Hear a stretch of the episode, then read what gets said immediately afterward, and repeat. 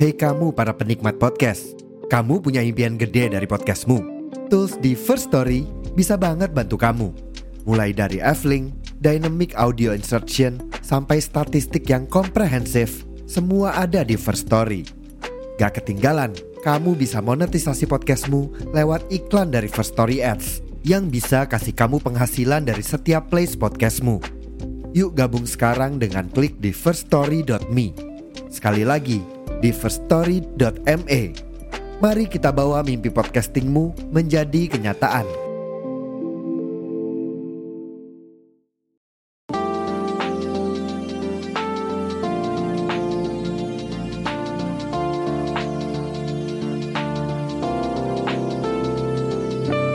Assalamualaikum warahmatullahi wabarakatuh. Selamat pagi, siang, sore, dan malam. Kembali lagi di Intrisme Podcast Podcast yang bahas berita-berita seputar Inter Yang gue kutip dari sosial media Dan portal-portal berita olahraga.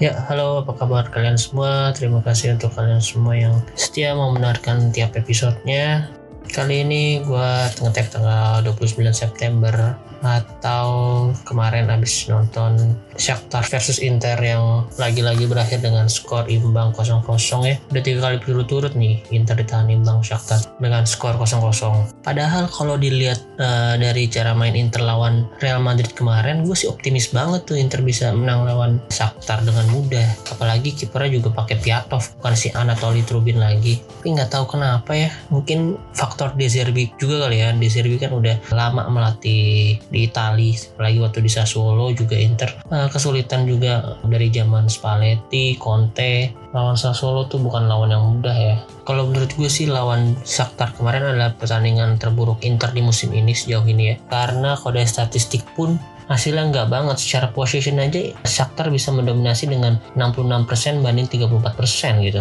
Walaupun jumlah shootsnya beda-beda tipis 12 sama 11 shoot on target juga sama-sama 2 tapi emang Inter kemarin tuh nggak bisa mengambil alih pertandingan. Jadi emang Shakhtar lebih mendominasi secara passing. Jumlah passingnya juga banyak kan. Nah, Shakhtar 664 banding 328 passing akurasinya Inter juga jelek banget. Banyak bola-bola yang lepas kontrol yang buruk salah passing.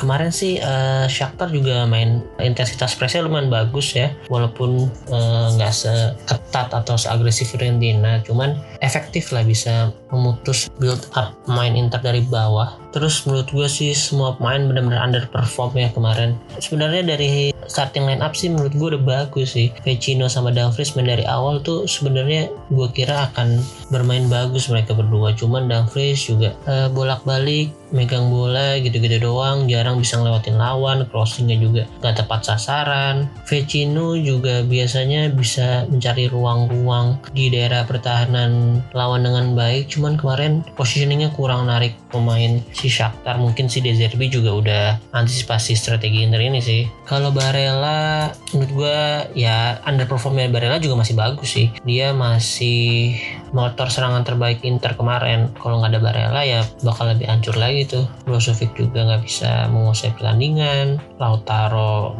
merasa krusuk kurang efektif. Zeko juga dapat peluang emas itu tinggal nyosor bola doang tapi malah lambung tinggi tendangannya ya benar-benar bukan hari yang Inter sih kemarin emang. Cuma Skriniar doang yang menurut gue main bagus. Dia bertahan terus kadang-kadang berusaha membantu penyerangan juga. Cuman emang karena passing-passingnya kurang akurat dari lini tengah juga agak susah kan. Kemarin si Inter cuman bener-bener mau mengandalkan atau memanfaatkan situasi bola-bola mati yang sayangnya baik di Marco maupun Hakan Calhanoglu kemarin uh, umpan-umpannya. Sebenarnya udah corner-cornernya itu udah lumayan bagus ya udah mengarah ke pemain atau ke kerumunan di depan kotak penalti cuman pemain Shakhtar juga nggak nggak kalah bagus sih defense-nya. Mereka benar-benar fokus dan kayaknya memang mengantisipasi uh, situasi bola mati Inter Korea yang gue harap bisa menjadi pembeda juga tampaknya belum nyetel-nyetel banget ya sama pemain Inter. Sebenarnya dia kan emang kalau secara strategi atau formasi dia harusnya udah apal banget nih karena Inzaghi juga waktu di Lazio juga sering memainkan Korea kan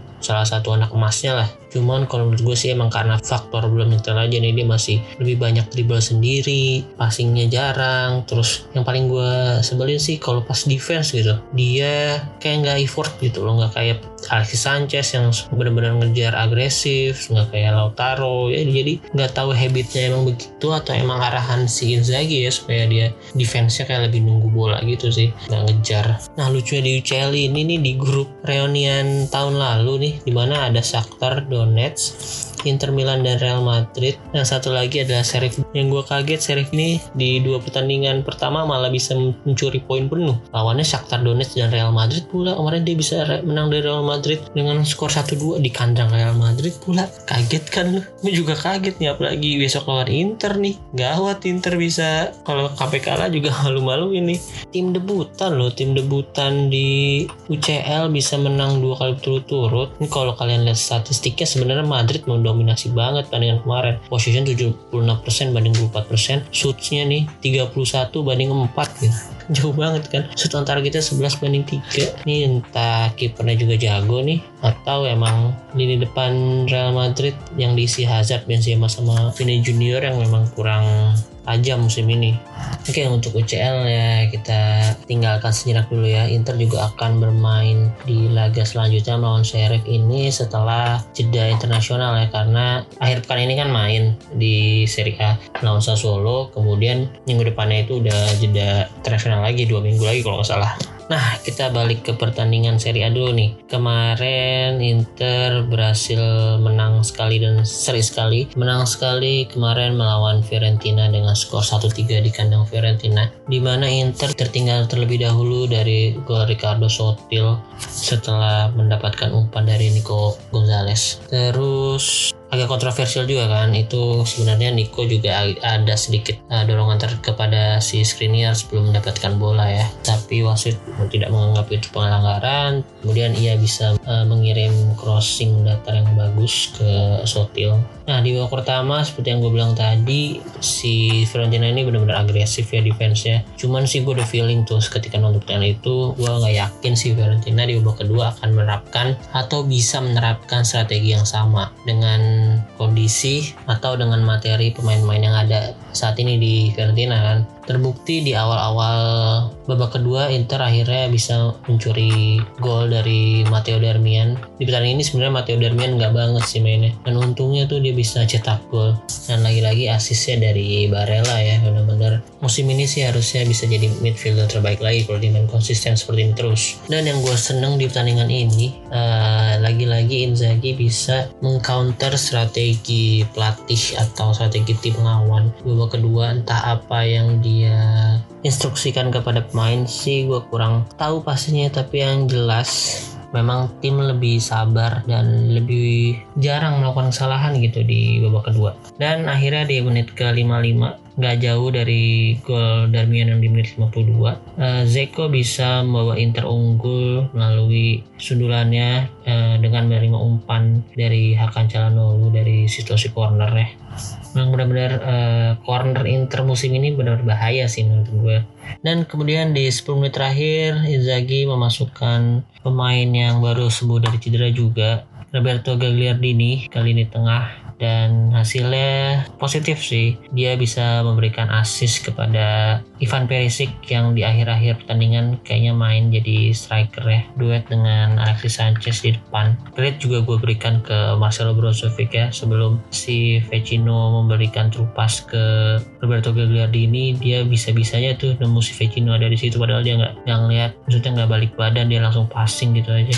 Oh ya di pertandingan ini juga Ranovic bermain cukup bagus apalagi lagi di babak pertama walaupun kebobolan dan kebobolannya itu juga bukan kesalahan dia sih. Memang itu Sotil lepas dari penjagaan Perisic dan Bastoni. Sementara itu Handanovic juga melakukan beberapa penyelamatan gemilang kalau nggak salah dua kali atau tiga kali ya. Dan bagus buat tim karena bisa naikin mental dia dan mental tim juga sih kalau dia bisa main konsisten terus Oke selanjutnya di pertandingan melawan Atalanta sayang sekali Inter harus puas dengan skor 2 sama dan gagal membawa tiga poin penting lawan salah satu rival atau kontender Scudetto lah. Atalanta udah bisa dibilang kontender Scudetto karena musim kemarin atau dua musim kemarin selalu di empat besar. Musim kemarin bahkan peringkat dua atau tiga ya.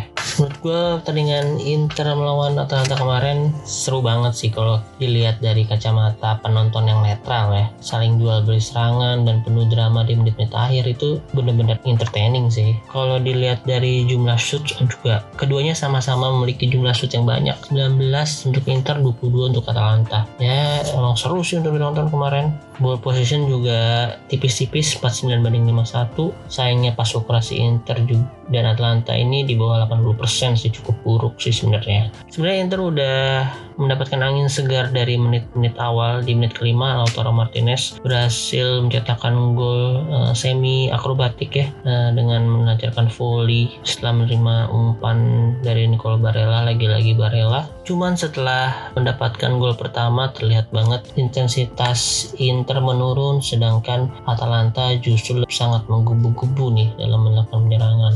Dan hasilnya di menit ke-30 Rusan Malinowski e, berhasil mencetakkan gol yang gak kalah spektakuler yaitu dengan tendangan kaki kiri kerasnya menghujam gawang Handanovic. Ya gue maklumi lah kalau itu Handanovic gak bisa ngejangkau emang tendangannya kencang dan mengarah lumayan ke pojok sih. Yang penting gak bengong aja lah dia ada effort dikit lah gue apresiasi Handanovic tuh dan kemarin juga dia nggak main buruk. Emang ada beberapa save penting juga. Terus bola-bola crossing juga bisa dia halau dengan baik. Nah sayangnya setelah Malinowski mencetakkan gol penyeimbang gak lama dari itu atau 8 menit berselang Rafael Toloy berhasil mencetakkan gol kedua Atalanta dari lagi-lagi dari tendangan keras Malinowski ya, yang kali ini bisa ditepis oleh Handanovic. Cuman sayangnya arah bola tepisannya itu kurang bagus. Ah, masih ngarah ke sekitar kotak penalti Inter dan di mana Toloy tiba-tiba ada di belakang Bastoni pun atau Bastoni atau si Perisic ya. Pokoknya agak oh Brozovic sorry itu Brozovic waktu itu lagi mungkin itu kondisinya sehabis bola mati kalau nggak salah tenan bebas. Nah Brozovic agak lengah di situ. Yang lihat ada Toloy di belakangnya dan bola rebound langsung disambar Toloy bukan salah Handanovic juga sih. Ya sebenarnya salah Handanovic sih. Sebenarnya dia kurang tepat yang mengantisipasi atau nepisnya itu harusnya keluar aja. Cuman berselang dari itu lagi-lagi di babak kedua Inzaghi melakukan pergantian yang cukup efektif ya. E, di menit ke 55 atau 57 lah sekitaran itu pokoknya. Di mana Inzaghi memasukkan Denzel Dumfries untuk menggantikan Darmian. Kemudian masukkan Vecino untuk menggantikan Calhanoglu. Terus oh ya tiga deh. Satu lagi di Marco menggantikan Bastoni Nah anehnya di sisi Gasperi ini dia justru menarik Malinowski untuk masukkan Ilicic nih. Nah dari pergantian main ini justru Inter lebih mendominasi permainan. Apalagi dengan uh, dua wingback yang digantikan jadi lebih fresh. Kemudian ada Vecino juga yang bisa mengancam dari bola-bola duel area bola atas Hasilnya pada menit ke-71 berawal dari serangan balik. Di sisi kiri, Di Marco berhasil melakukan tendangan yang sebenarnya kena kaki ya atau iya kayaknya sih kena kaki pemain back. Terus bolanya nggak jauh dari Zeko. Zeko tinggal menyosor bola masuk ke gawang doang tuh. Nah akhirnya Inter bisa menyamakan keadaan dengan skor 2 sama. Nah, di menit ke-85 nih dari sisi kanan Inter entah itu Alexis atau Barella benar-benar gue lupa deh. Atau Dumfries gitu melakukan crossing yang mengarah ke Zeko sebenarnya. Cuman bolanya itu mengenai tangan Demiral ya kalau kita lihat dari VAR emang si itu tangannya cukup aktif ya. Jadi memang keputusan penaltinya udah benar menurut gua. Nah cuman ini keputusan yang cukup membingungkan sih. Di mana kita tahu semua kan yang mengambil penalti itu akhirnya adalah si Federico Di Marco di mana dia pemain muda berusia 23 tahun yang di pertandingan ini masuk dari posisi bangku cadangan juga. Walaupun memang dia cukup spesialis di bola mati apalagi kemarin dia lawan Sampdoria dia berhasil mencetakkan gol dari tangan bebas dan sering uh, memberikan umpan atau assist dari keadaan corner kick. Cuman kemarin untuk mengambil penalti sih sebenarnya dari awal juga gue kurang yakin ya. Apalagi stereotipnya penendang kaki kiri itu kurang bagus untuk melakukan penalti biasanya. Dan hasilnya sayang sekali tendangan di Marco mengenai mistar gawang dan Inter gagal mengambil alih permainan dan gagal unggul di menit terakhir.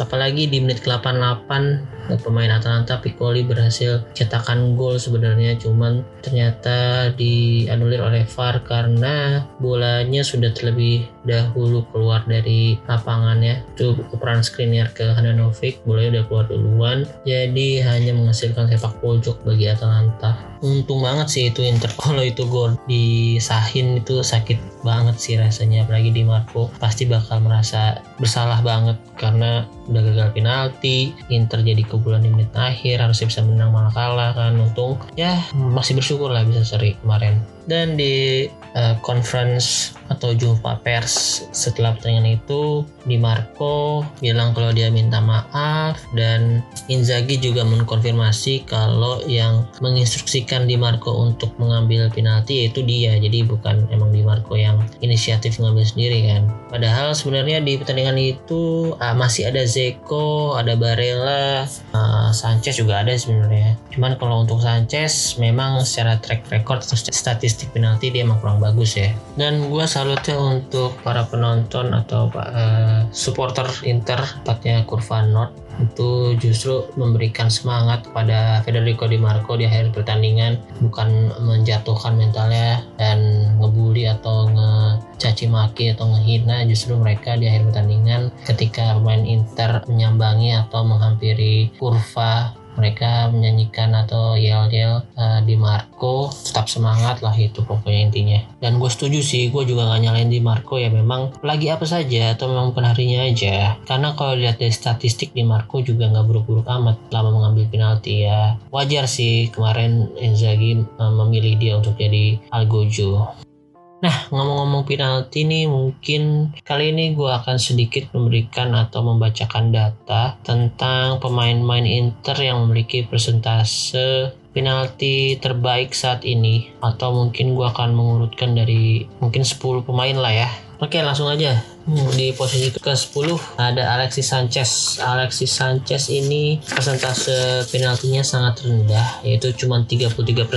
Pantas aja sih kemarin Inzaghi nggak memilih dia untuk mengambil tendangan penalti ya. Eh, selama 12 kali dipercaya mengambil penalti, Alexis Sanchez hanya berhasil 4 kali dan gagal 8 kali. Yang gue inget sih musim kemarin dia gagal ketika mengambil penalti melawan Sampdoria ya. Di mana ujung-ujungnya Inter harus mengalami mengalami kekalahan dengan skor 2-1 tapi lima bulan berselang ia dipercaya menjadi eksekutor penalti lagi ketika melawan Brescia. Tapi sih pertandingan itu udah nggak menentukan sih dia ketika melawan penalti. Kayaknya udah leading 2 atau 3 gol gitu. Terus skornya juga berakhir dengan skor 6-0 kemarin ketika melawan Brescia. Dan di timnas Chili Alexis Sanchez juga bukan eksekutor utama ya. Kalau nggak salah di sana ada Vargas terus dulu mungkin ada Pinilla dan ada Vidal juga. Nah sebenarnya di posisi 10 ini ada dua pemain, cuma satu lagi itu adalah si Hokin Korea. Dia juga persentasenya hanya 33,3 persen. Tapi uh, Hokin Korea ini dalam karirnya hanya mengambil tiga kali penalti, satu kali berhasil, dua kali gagal.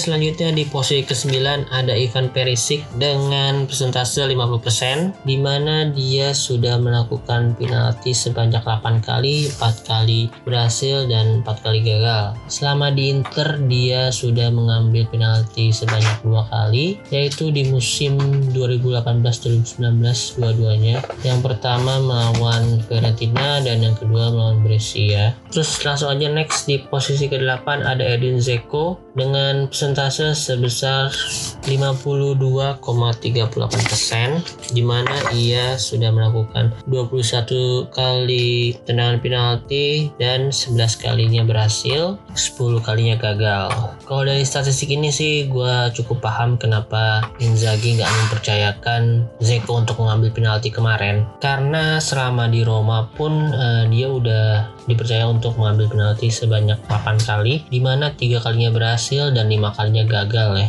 Dan lagi pula ketika di Roma dia juga bukan merupakan algojo atau eksekutor utama di Roma karena di Roma itu eksekutor utamanya saat ini masih ada Jordan Verretrut ya yang memang uh, presentasinya lebih besar. Oke, selanjutnya di posisi ketujuh ada Marcelo Brozovic dengan persentase sebesar 60% di mana dia sudah mengambil penalti sebanyak lima kali sepanjang karirnya dengan tiga kali berhasil dan dua kali gagal dan selama di Inter dia baru dua kali dipercaya mengambil penalti. Pertama dia berhasil ya di musim 2015-2016 tepatnya di Coppa Italia eh, ketika menghadapi Juventus dan kedua dia gagal di Europa League. Ini gue inget juga sih momennya. Ini di season uh, 2018-2019 ketika menghadapi Eintracht Frankfurt dan akhirnya pertandingan tersebut berakhir dengan skor 0-0. Next ke posisi 6 ada Alexander Kolarov. Alexander Kolarov ini memiliki persentase sebesar 61,53 di mana dari 13 kali kesempatan ia mengambil penalti 8 kalinya berhasil 5 kalinya gagal dan selama di Serie A tepatnya ketika bermain di Lazio dan Roma dia sudah mengambil penalti sebanyak 9 kali terbanyak di Roma sih kemarin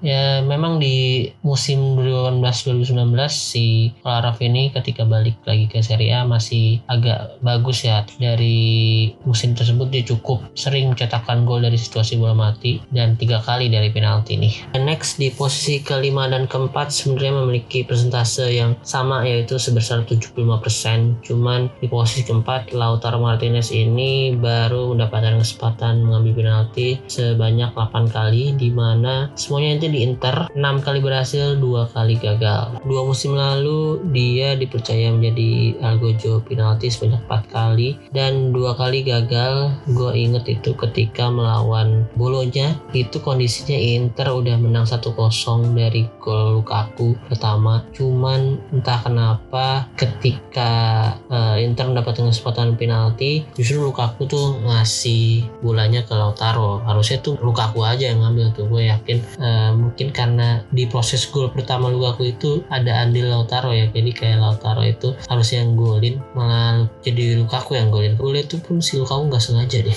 Kayak gitulah. Nah jadi Lautaro ngambil penalti tersebut gagal dan inget banget tuh yang bikin kalah Inter waktu itu main bolonya siapa? Musa juara tuh. Main muda tuh kayaknya baru de gol debut dia lah gue di Serie A gue gak tau yang debut atau bukan. Cuman emang repotin banget sih Musa juara waktu itu tuh.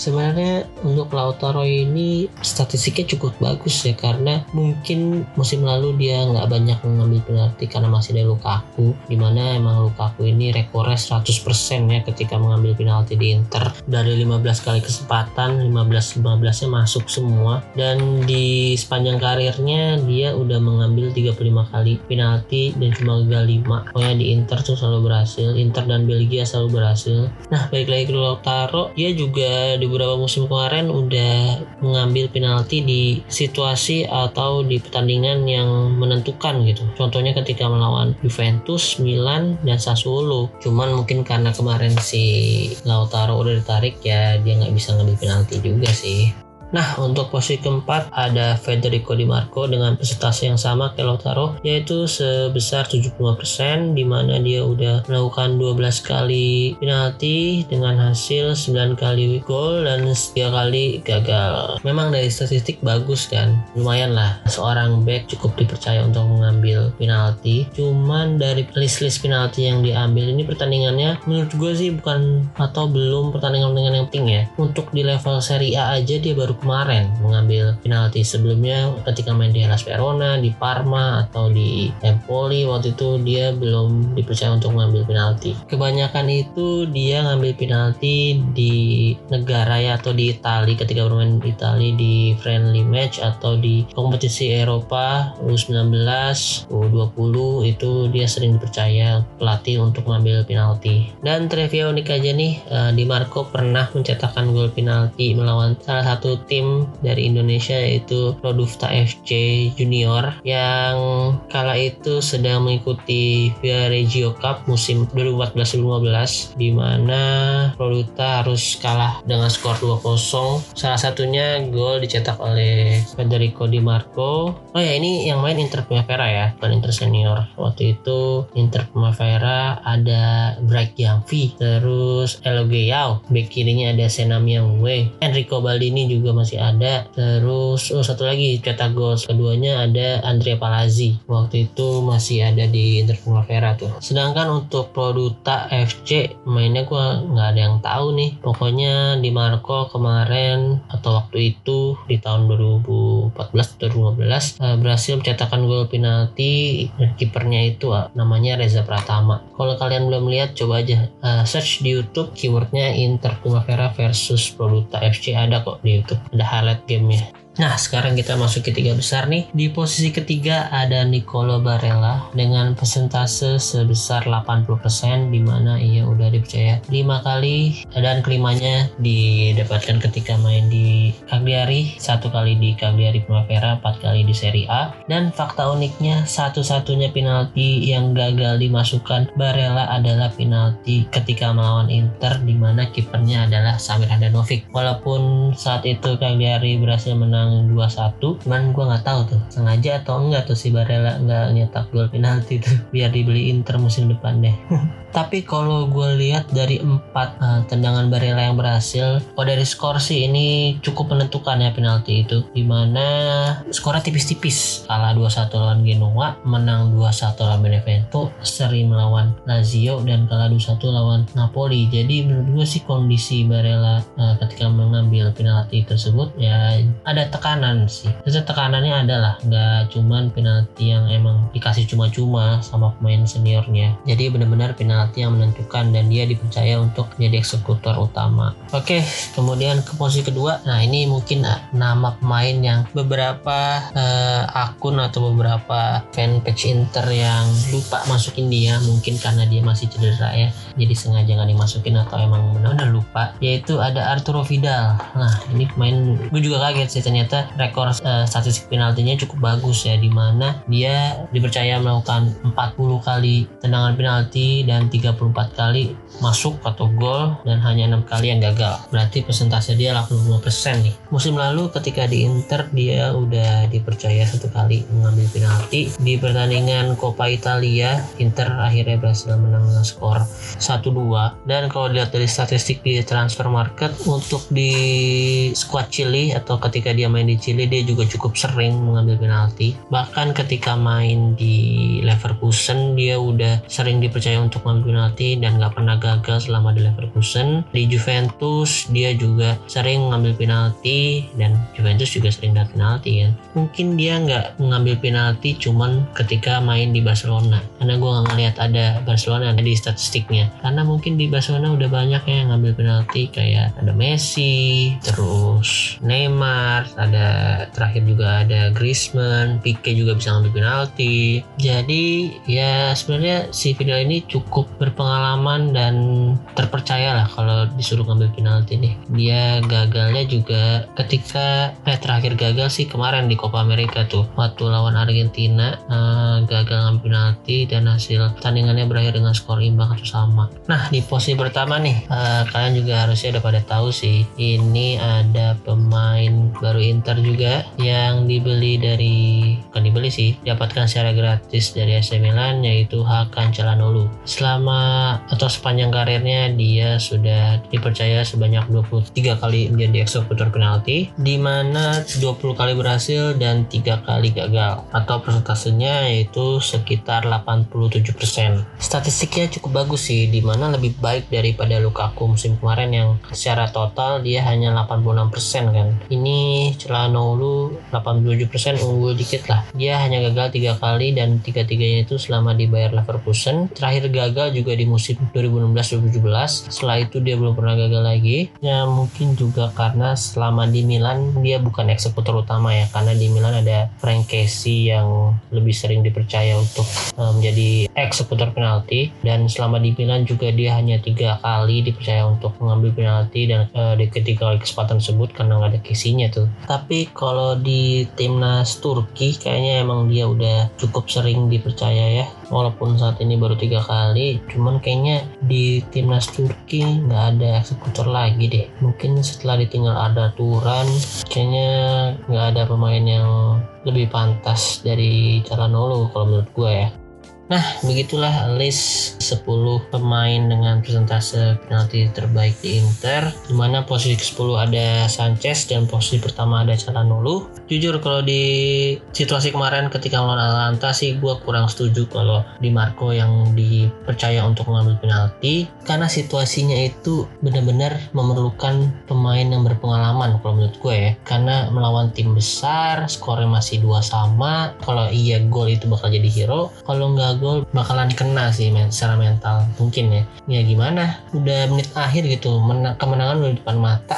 Sayang banget kan kalau gagal. Kalau kemarin situasinya gua yang jadi pelatih Inter atau misalnya gue lagi main PS nih pemain yang ada di lapangan itu masih ada Ivan Perisic Brozovic, Barella, Rozeko, dan Sanchez, terus Di Marco, gue sih nggak milih Di Marco. Kalau gue sih lebih ke Barella mungkin ya, karena Barella juga secara mental lagi naik, performanya lagi bagus mulu, dan secara statistik pun bagus, 80% gitu, cuma gagal sekali, dan selama di Serie A dia udah pernah ngambil 4 kali, sedangkan Di Marco ini belum pernah ngambil sama sekali di Serie A. Dia baru ngambil itu di level-level junior, bahkan kalau menurut gue ya ketika melawan Produta nggak dianggap lah itu ngambil penalti. Itu nggak masukin statistik lah kalau menurut gue walaupun bukan Barella kalau mau ngambil dari sisi senior atau sisi yang lebih aman gue sih lebih milih Perisic. Perisic itu selama di Inter belum pernah gagal ngambil penalti tuh. Udah pilihan gue sih kedua pemain itu kalau memang dua pemain itu yang masih dari lapangan. Karena secara